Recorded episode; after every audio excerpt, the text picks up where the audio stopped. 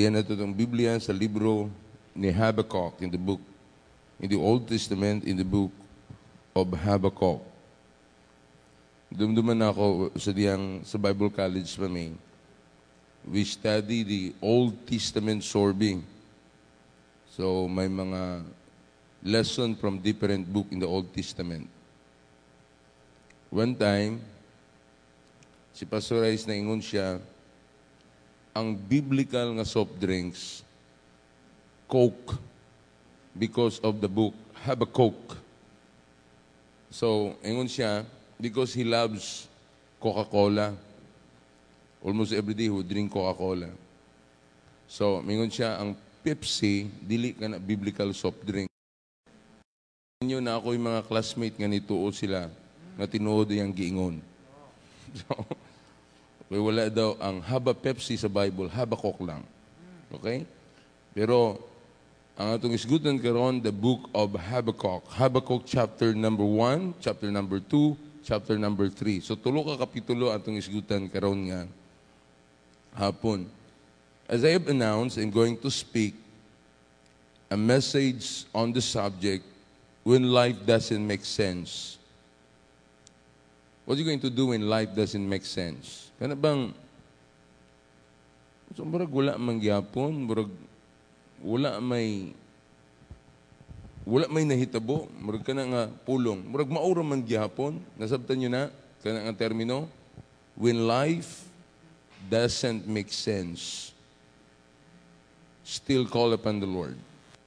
Mukha na nga itong isgutan. Still call upon the Lord.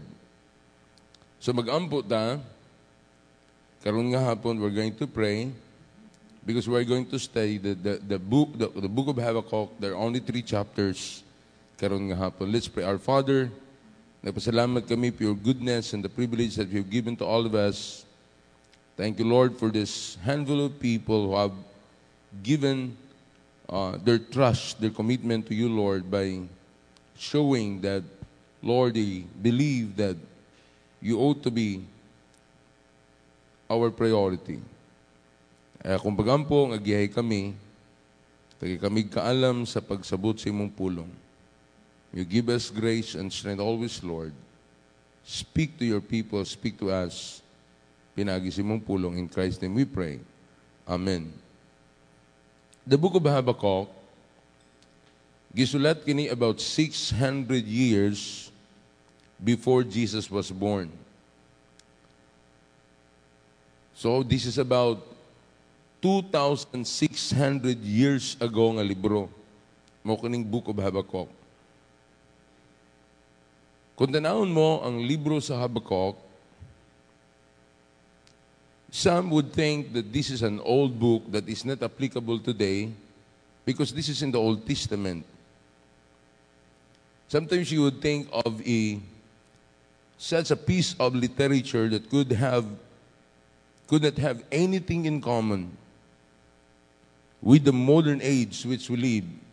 Mo nang panlantaw sa kadaghanan sa Book of Habakkuk. But I would say you're wrong. Because ang Book of Habakkuk, pag imong basahon, is a contemporary of our time.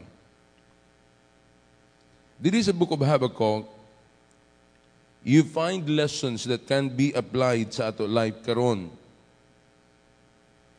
Na siya'y mga butang nga makita nato nga iyang giagian nga makarelate sa atong panahon karon. As we are going to study these three chapters, may mga interesting nga mga butang that we're going to study. Good thing, Pastor, unsa man gyud ang sulod sa Book of Habakkuk?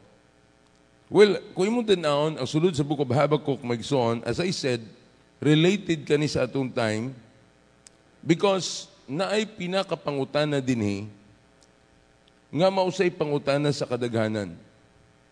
One time, na a group of college students, gipangutan na sila, nag, na nagsorbi uh, sa mga group of college students kung unsa ang sagad nga pangutana nila ngadto sa Dios. Mga pangutana nga pwede mong ipangutana sa Dios. And this is the common question that people would ask. Nigawas nga kini nga pangutana is the number one question sa mga college students. Ang pangutana, if God is a loving God, and if God is a merciful God, why God would allow so many horrible things happen on the earth? Kung ang Diyos maluluyon, may gugmaon nga Diyos, ngano, daghan kayo, mga makalilisang nga butang nga kahitabo sa kalibutan. Gani may 2,600 years plus ago, mao ka na ang question ni Habakkuk. So kini nga pangutana is not truly a new question under the sun. We are still trying to ask and answer the same questions katong nagkinabuhi 100 years ago, a thousand years ago, and even today. Tingali walay usa ka tawo ani nga luna sa pagtigom nga walay pangutan ng susamaan ni. Or who will not at some point ask this question. This afternoon we're going to see how Habakkuk moved from doubting to shouting. If you study the book of Habakkuk, he started with doubt and he ends with shouting. He ends with rejoicing. We're going to see that this prophet went from perplexity to peace. In the process, all of us can learn how to talk to God when life makes no sense. Unsaon na to pag-ampo when life makes no sense. In chapter 1, you're going to find Habakkuk, first of all, worrying. Mga makita na to in chapter 1, worrying. And I will call that, you find it here, the word valley of life. Okay, that's the first thing we're going to study, worrying the valley of life. Now, you find in chapter 1, first of all, you find the prayer of Habakkuk. Chapter 1, verse 1, the burden which Habakkuk the prophet did see. O Lord, look at what he said, how long shall I cry? That's prayer. How long shall I cry? and thou will not hear. Can you imagine that? Na-experience siya ni Habakkuk, nabalaka na siya, yung sa Lord, unsa ko kadugay mag-ampo nimo, nga hangtod karon wala kagapaminaw. Uh, uh, have you been in that kind of feeling that it seems the Lord is not listening to your prayer? And it seems everything doesn't make sense. Why is this happening? Now, this is the question of Prophet Habakkuk. He said, Lord, how long shall I cry that thou wilt not hear? Even cry out unto thee. Look at what he said. Of violence, and thou wilt not save. Daghan kayo mga panghitabo in the community. Lord, why you are not listening to my prayer? Kung pwede pa lang ta mag-ampo, nga ang tanang mga adik, ang tanang mga drug lord, patyon sa Diyos, pwede na itong iampo. But mga kaigsunan, that is not how God would act. Dili inana ang pamaagi sa Diyos. Murag inana ang sitwasyon ni, ni Prophet Habakkuk. He looked at violence everywhere. And he was asking to the Lord, Lord, there's a lot of problem in our community. I've been asking and praying and crying today, but Lord, you are not answering. Busa ingon siya, Lord, how long shall I cry that you will not hear? Cry out unto thee of violence that thou wilt not save. Ani nga tayo magson, nakita ni Prophet Habakkuk how the heathen persecuted his own people. How the heathen hurt his own people. You know what? The, the Babylonians attacked ba- uh, Jerusalem and destroyed the city. Habakkuk saw it. Because he was crying to the Lord. Murag ba sa atong panahon karon na may buhi nga Dios nga atong gituuhan, ngano ang makita nimo kadautan man tibuok kalibutan. Bisan sa atong kagulong nasod, nganong mga dautan man ang naa sa posisyon. Ang mga dautan man ang nagmalambuon. And many times may son mao kining pangutanan sa kadaghanan. Look at what he said sa iyang prayer. in verse 3, Why dost thou shew me iniquity and cause me to behold gravens? For spoiling and violence are before me, and there are the trace of strife and contention. Nakita ni Habakkuk siyang life, puros kagubot. That was the content of his prayer. Therefore, the law is lack. Murag walay pulos ang balaod. And judgment that never go forth. Murag walay paghukom. And for the wicked that compass about the righteous, therefore wrong judgment proceeded. Murag sa atong panahon, di ba? Are you listening? Sa atong panahon. Ang walay sadan, ang walay ang walay sadan na priso, ang sadan nakagawas. So may son mao kini ang pagampo ni Prophet Habakkuk. Habakkuk dialed the heavenly 888 line. Di ba na 888 karon? Para kung na kay complain, you can just direct to the president. Mo ba na? Dial 888. Pero aning panahon na sa time ni Habakkuk, gidial niya ang 888, wala ni tubag. Wala. He was so deeply troubled because he could not understand the troubles of his nation nor the silence of God. May son usahay mo ka na itong feeling, there's a lot of trouble all around, but it seems God is silent. Di ba mauning atong pagbati? We pray, but sometimes the heaven seems to be silent. Have you called the number and heard this response? The number you have dialed has changed or is no longer using it or is no longer in the service. Kadung kaagi ka na, nga wala na ni, wala na ni nga serve, kini ako, naka, nakadungog ka, naka, nakaagi ka na. Magsuon lisod na taugan, yan di ina kadungog. Nakapanawag ka ba sa Diyos? Nga murag ang imong gibati that the answer is not received. And it seems the Lord is not receiving your prayer. And I believe most of us have. Habakkuk felt exactly like that. He prayed, but it seemed that he was not getting through to anyone on the other end of the line. Mo ka na iyang pagbati siyang pagampo. Look at ang makita ni mo maigsoon sa worry, sa valley of life ni Habakkuk. Yang mentioned in chapter 1 verse number verse number 5 behold ye among the heathen and regard and wonder marvelously for I will work a work in your days which ye will not believe though it be told you for lo I raise up the Chaldeans that be their hasty nation which shall march through the beneath of the land to possess the dwelling places that are not theirs. Now listen very carefully. You find, first of all, the, the prayer of Habakkuk. The second thing you find here is the plan of God. The plan. Now, kung yung tanawang migsoon, in the plan here, ang sa plano sa Diyos, the heathen would be used by God to discipline His own people.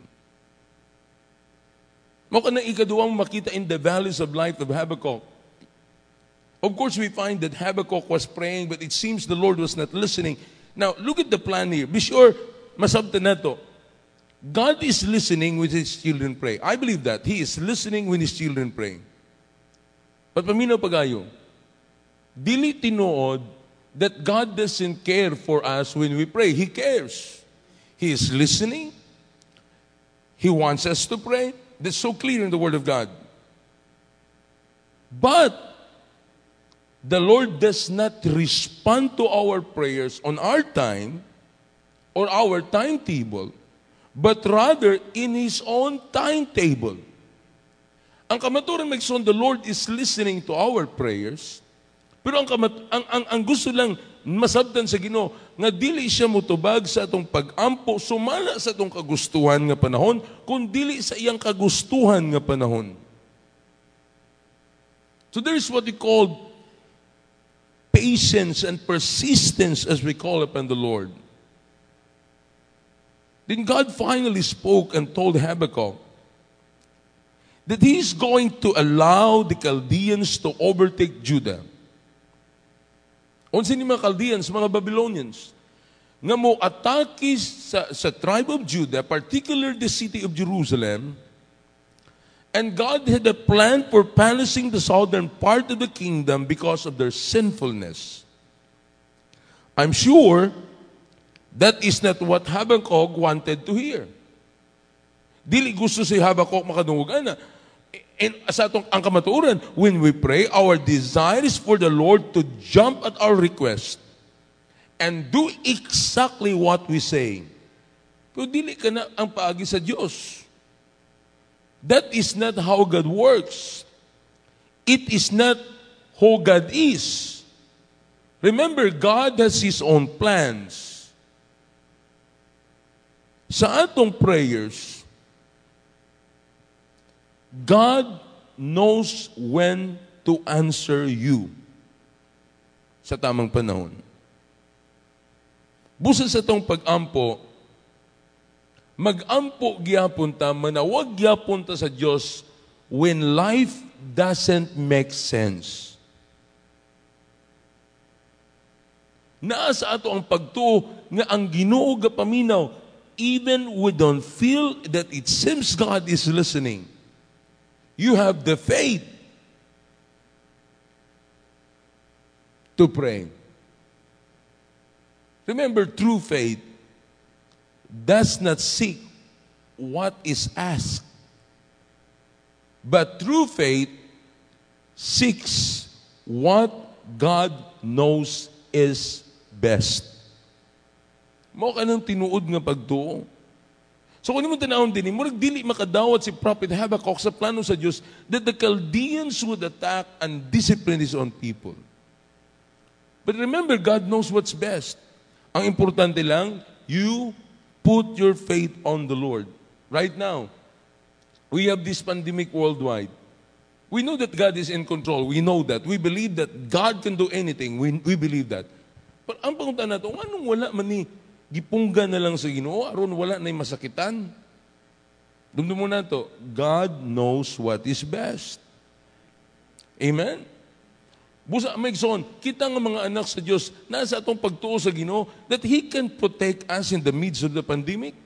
He can sustain His people in the midst of pandemic. So nakita na to the prayer, the plan. Look at number three, the problem. Look at the problem here.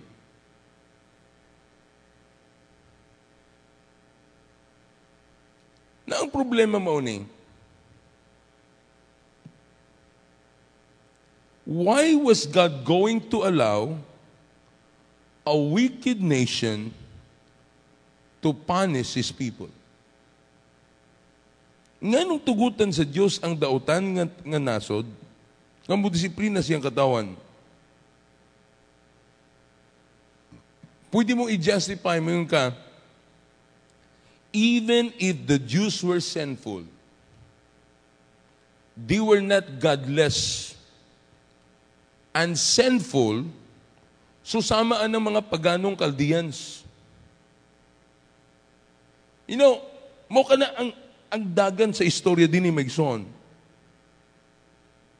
Now, if you look at here, Habakkuk was thinking about this. He is confused and troubled and worried. He cannot understand the circumstances that are taking place. He cannot come to an understanding of God's nature in this situation. Now, look at what he said, or what the Bible says, in chapter number 1, verse 9. They, the Chaldeans, shall come all for violence, their faces as sop up as the east wind, and they shall gather the captivity as the sand. And they shall scoff at the kings, and the princes shall be a scorn unto them, and they shall deride every stronghold, for they shall heap dust and take it.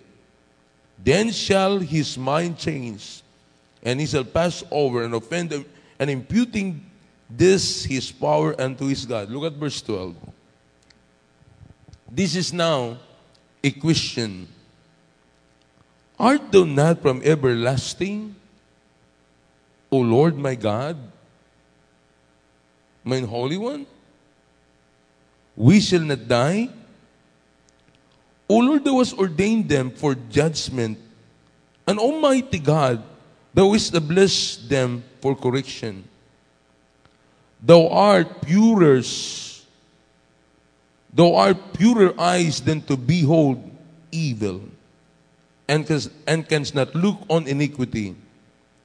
Wherefore lookest thou upon them that dealt treacherously and holdest thy tongue when the wicked devoureth the man that is more righteous than he? Now you see that? In Habakkuk, Lord, ba you are a sovereign God? Now you would allow the wicked to hurt the righteous? Yes, they sin against you, Lord, but they are not they are not like those people. Their sin is terrible. Habakkuk cannot understand that. May sundagang pangutana sa itong kinabuhi that we cannot get an answer right now. Daghan kayo. Kung ang Diyos sovereign, ngano ang nagahari sa kalibutan mga dautan? Are you with me? Mo kaning pangutanan ni Habakkuk.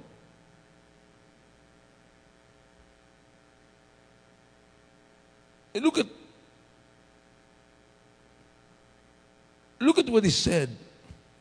I cannot understand Because the nature of God, He is a sovereign God. Why He allow this? Murag inani ba? Muna dito sa Bible, pag magtuon ta magsuon, dili na to masabtan ang pamaagi sa Dios muna. Kita, we are believer of the Word of God. Pero ang problema, daghan mga claiming Bible believers, but they are very critical. Kung ang pulong sa Diyos sinulat pa sa kanang tawhanon kini nga kahibalo, daghan mo criticize ani. In fact, ang mga against sa pulong sa Ginoo, there are a lot of critics ani. Like for example, we, we, we study the book of Esther every Sunday morning. Pwede ka mag-criticize. Nga naman si Esther, tarong man nga babae, hudiyo ni nagdako sa tarong nga pamaagi, nga maminyo man siya haring dautan. Are you with me? Mura priyo lang gapo na nga nga pangutan na magsuon nga nganong Kristohanon man ka nganong di man ka nagtrabaho Are you with me? Usay, takles kayo ang mga tao, ang mga anak sa Diyos, nga dili mag-evaluate tarong. Pero ang kamaturan magsuon, nga nung naapamanta din nga dautan man ng kalibutan. Dumdumo na to. Kitang tanan na dini because God has a plan. Do you see a problem? God knows better than all of us. He knows what is best for us. Pero ang problema na to, Migsoon, we cannot appreciate the plan of God. We simply focus on the problem. Di ba marupari ang sitwasyon ni Habakuk sa itong panahon karon?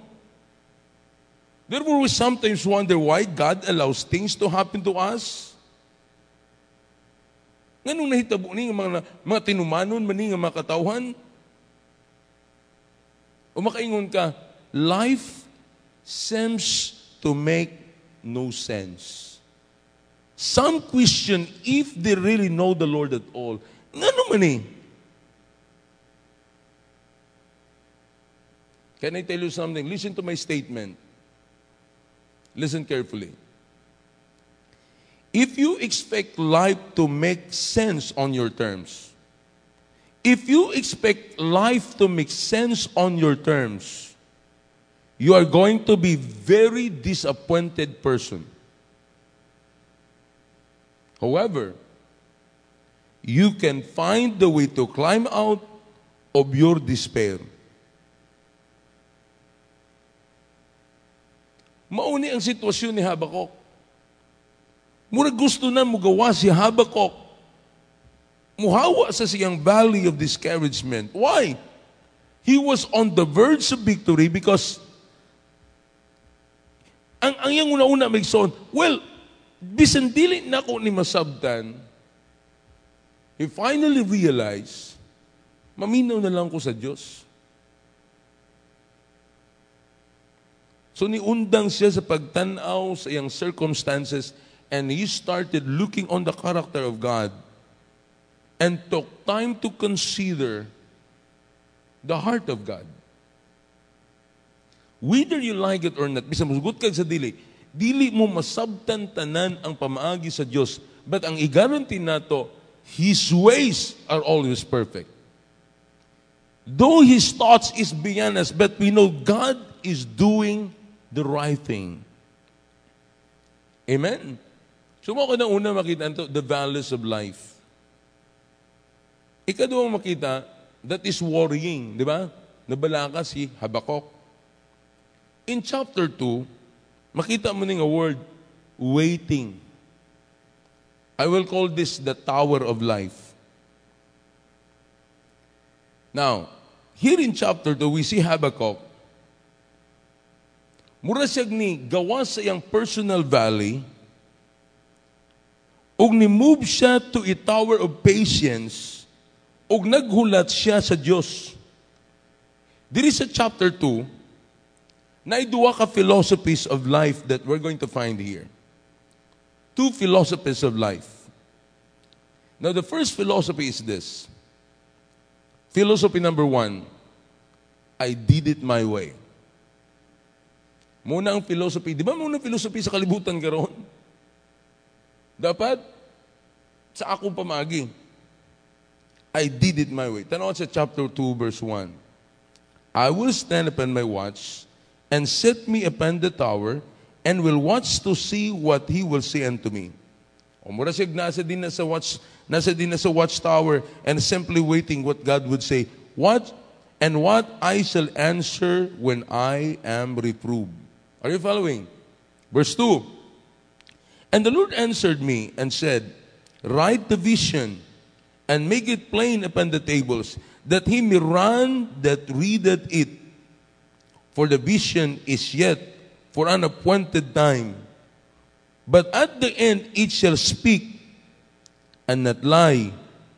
Do it tarry, wait for it, because it will surely come. It will not tarry. Dili na ka na madugay. Verse 4.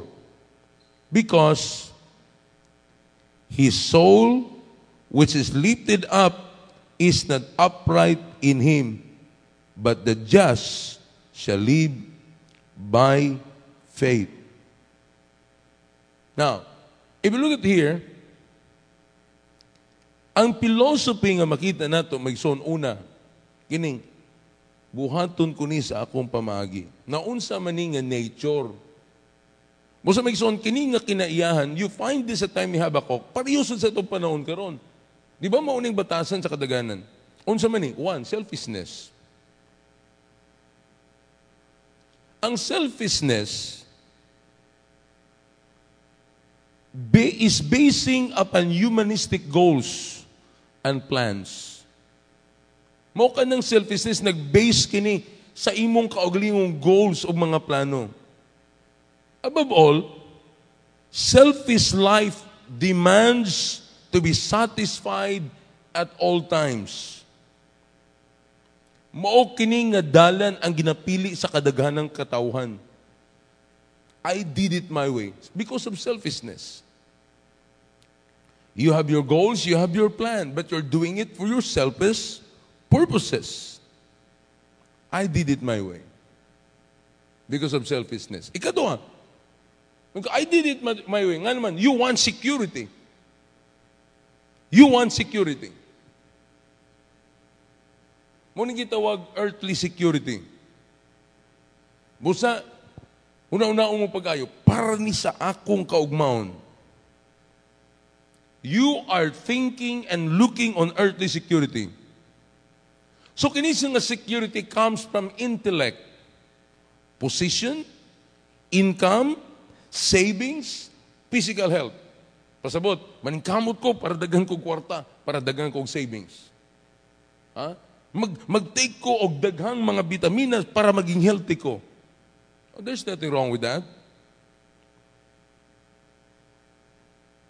But, ang kulang ani, wala ginapil ang Diyos. Are you listening? Ang tao may security, may, may want security.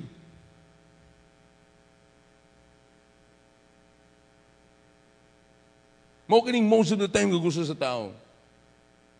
And oftentimes, you don't listen because you want to do it your way.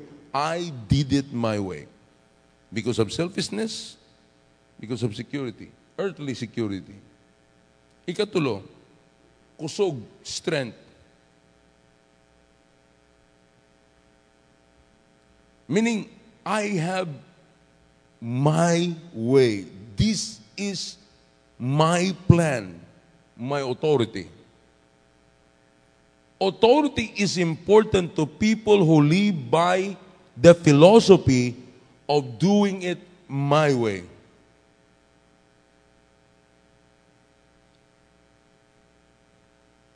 So kini siya nga tao maigsoon, always depend on himself. Grabe kahanga siyang kaugalingon. Amen? Mauna ang nature din eh, sa panahon ni Habakuk. Kunin mo tanaw migsoon, pariyag yun sa itong panahon karon. Then, if you study makaigsunan, I did it my way. Again, I will use the word sensuality. Sensuality is a part of this philosophy because it satisfies temporary desires. Unsa nga klase nga philosophy? I did it my way. If it feels good, do it. Muna, sa time ni Habakuk.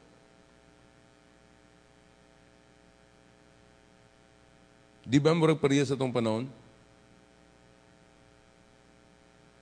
And then makita nato maigsoon. Let me read the verses here. Chapter 2.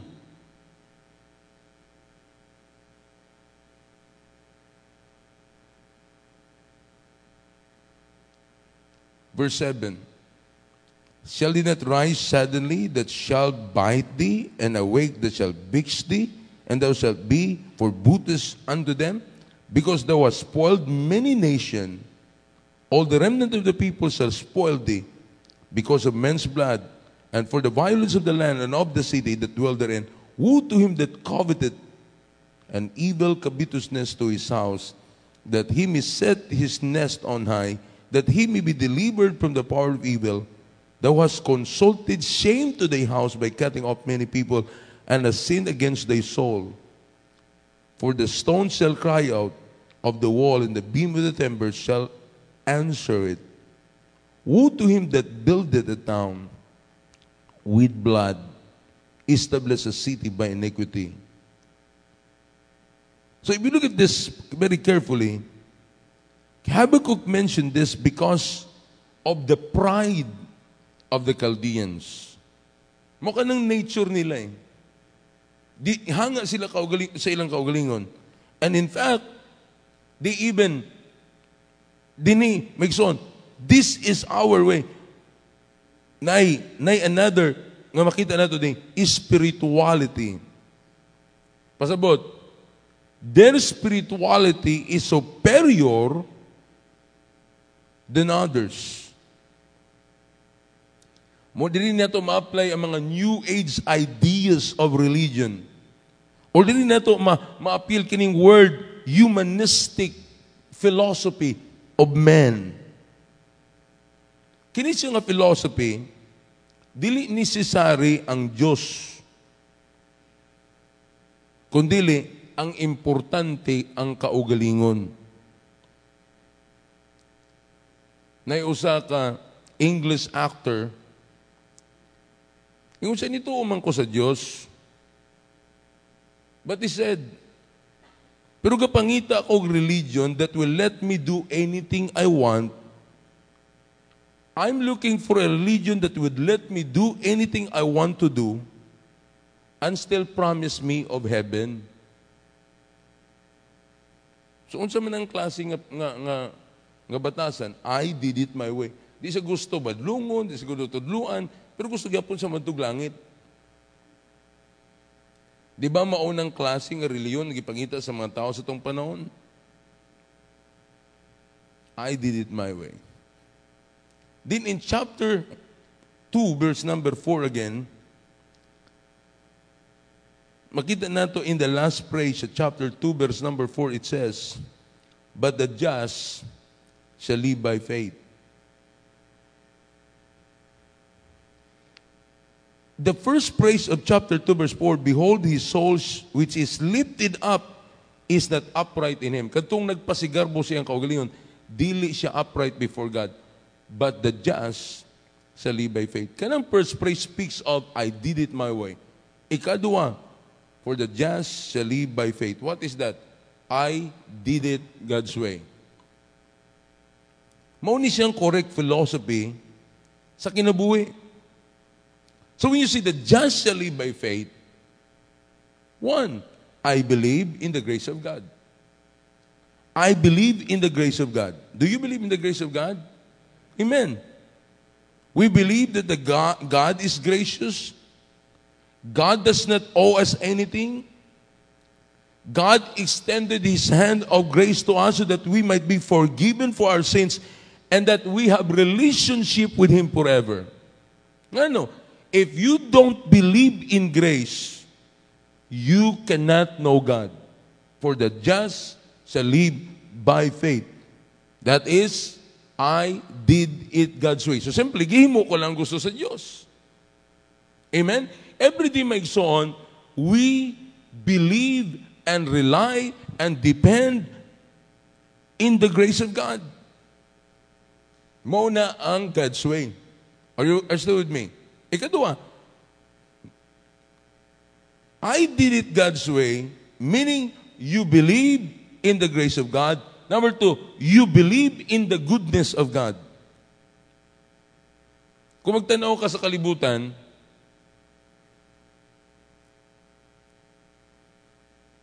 mag-wonder ka, is God really good? Kung matanaw ka sa tao, God is not good. But when you look at the world, you look at the sky, you look at God's creation, you will always say, God is good.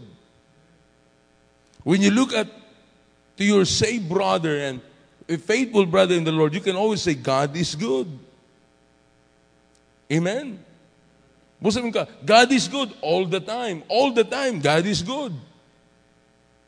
Mauna siya magsoon, you did it God's way. You're still listening? For the just shall live by faith. Busa sa matag adlaw, we must exercise faith. Kani nga pandemic, diri makita ang imong faith sa Dios. You simply do it God's way. You believe in the grace of God. You believe in the goodness of God. Number three, you believe in the glory of God. Even when life is dangerous, painful, and disappointing, God is still glorious. The glory of God will one day be revealed to all those who ever live or will live on this earth. Ganyan ang Biblia nagsulti, every knee will bow before Him. You must believe in the glory of God or you will become discouraged and disappointed. My son, tungod ni nituo ta, the glory of God is with us. We know one day God would win. God would overcome. Sa mga butang di mo masabtan, that speaks of the glory of God. I did it God's way. You believe in the glory of God, and also you believe in the government of God. Dumdum mo nato that God is above all governments. He is above all human governments. Di rin nato makita ang real nga issue. Ang pangutan, is God is in control? Ang Diyos ba in control? We believe He is in control, right?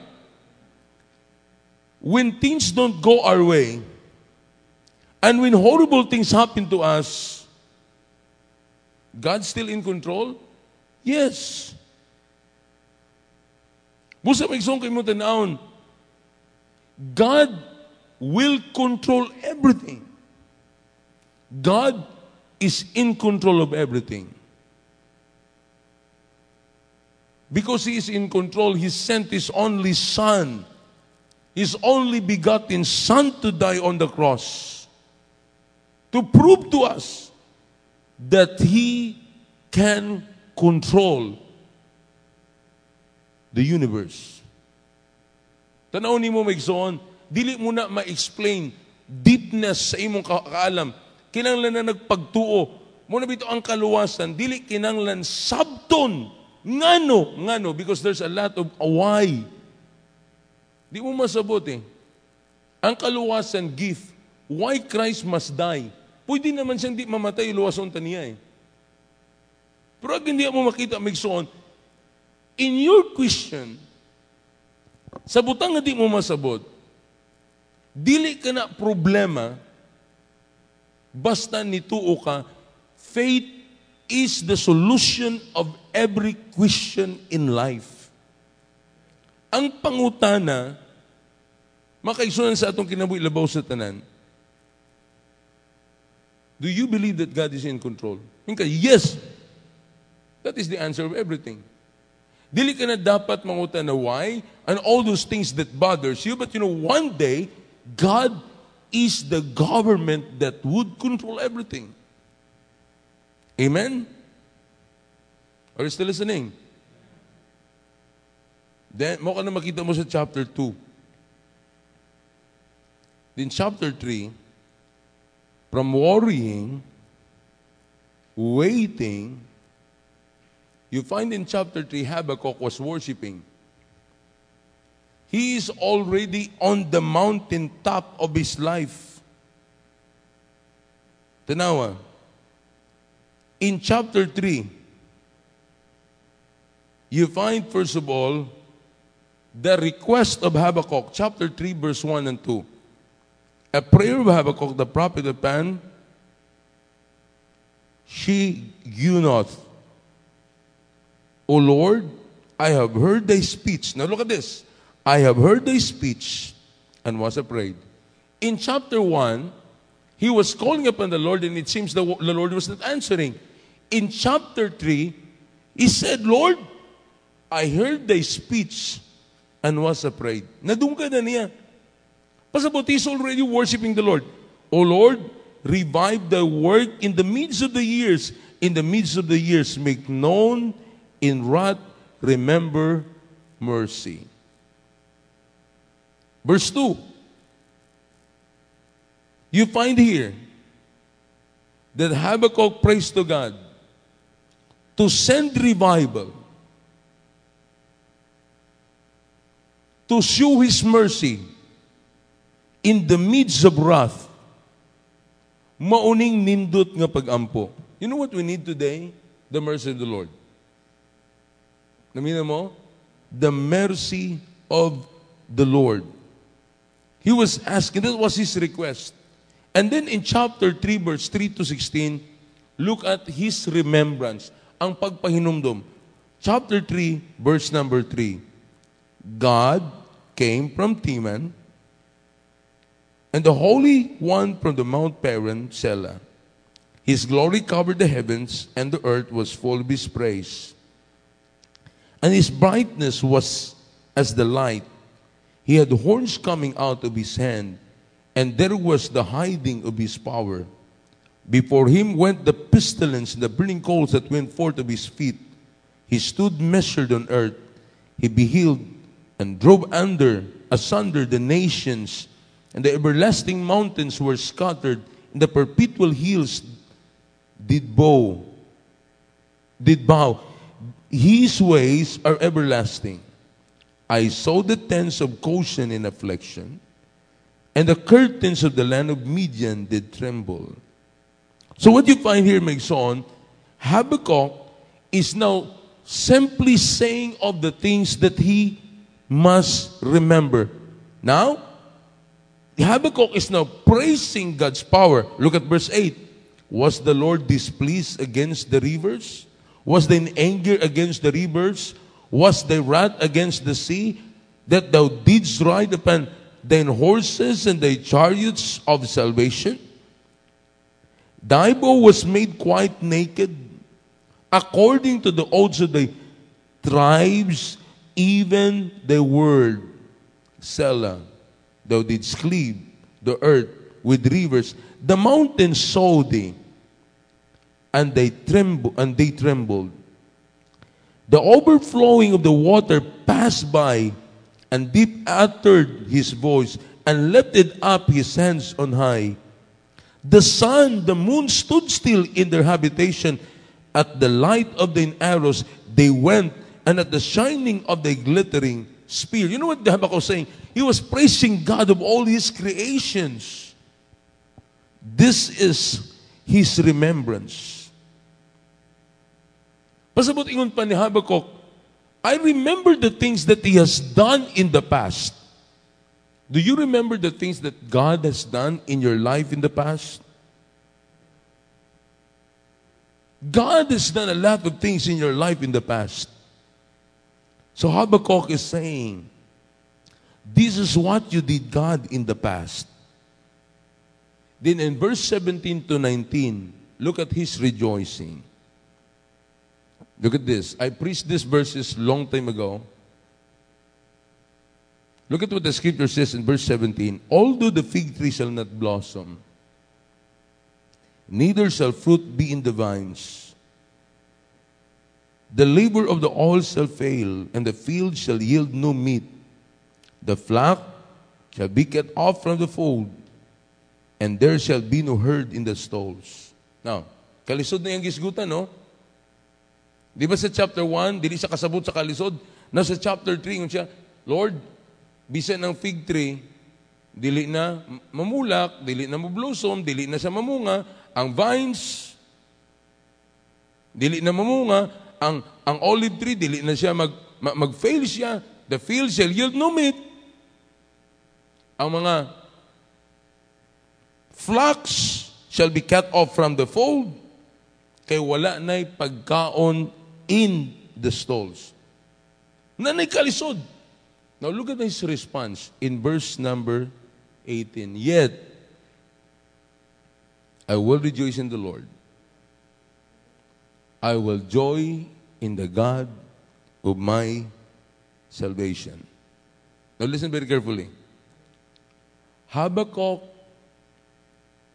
at last was standing on the top of the mountain of praise. Now he is praising God in spite of the situation. Listen, wala na wala ang problema. Wala na wala ang kalisod. Naapaghihapon. But finally, Habakkuk realized that in the midst of those things that he did not understand, he can still rejoice with God. Amen? So kung imong tanawon, he's praising God in spite of the situation. He was rejoicing in victory even in the midst of the problem. Habakkuk did not end out doubting. Habakkuk did not end up pouting. Habakkuk ended up shouting. He was rejoicing in the Lord. Why? Verse 19. The Lord is my strength, and He will make my feet like hen's feet. He will make me walk upon mine high places. To the chief singers, to the chief singer of the string instruments. He said, The Lord is my strength. We learn to trust God even in the midst of those things that we do not understand. No karon, di ba? Mabati mo magsuon, murag lahi kaayo ang pressure sa kinabuhi. But I want to remind everybody, sa mga butang nga di nato masabot, nakasabot ang Diyos. Ang importante, we are trusting God. Though you cannot understand. Musa Habakkuk started with worrying, waiting, and finally, he ended up worshiping the Lord. What we're going to do in the midst of this pandemic, we will still worship God. We will still worship God. When life doesn't make sense, still call upon the Lord. Remember, the Lord will never leave you nor forsake you. Keep on trusting the Lord because the Lord doesn't change.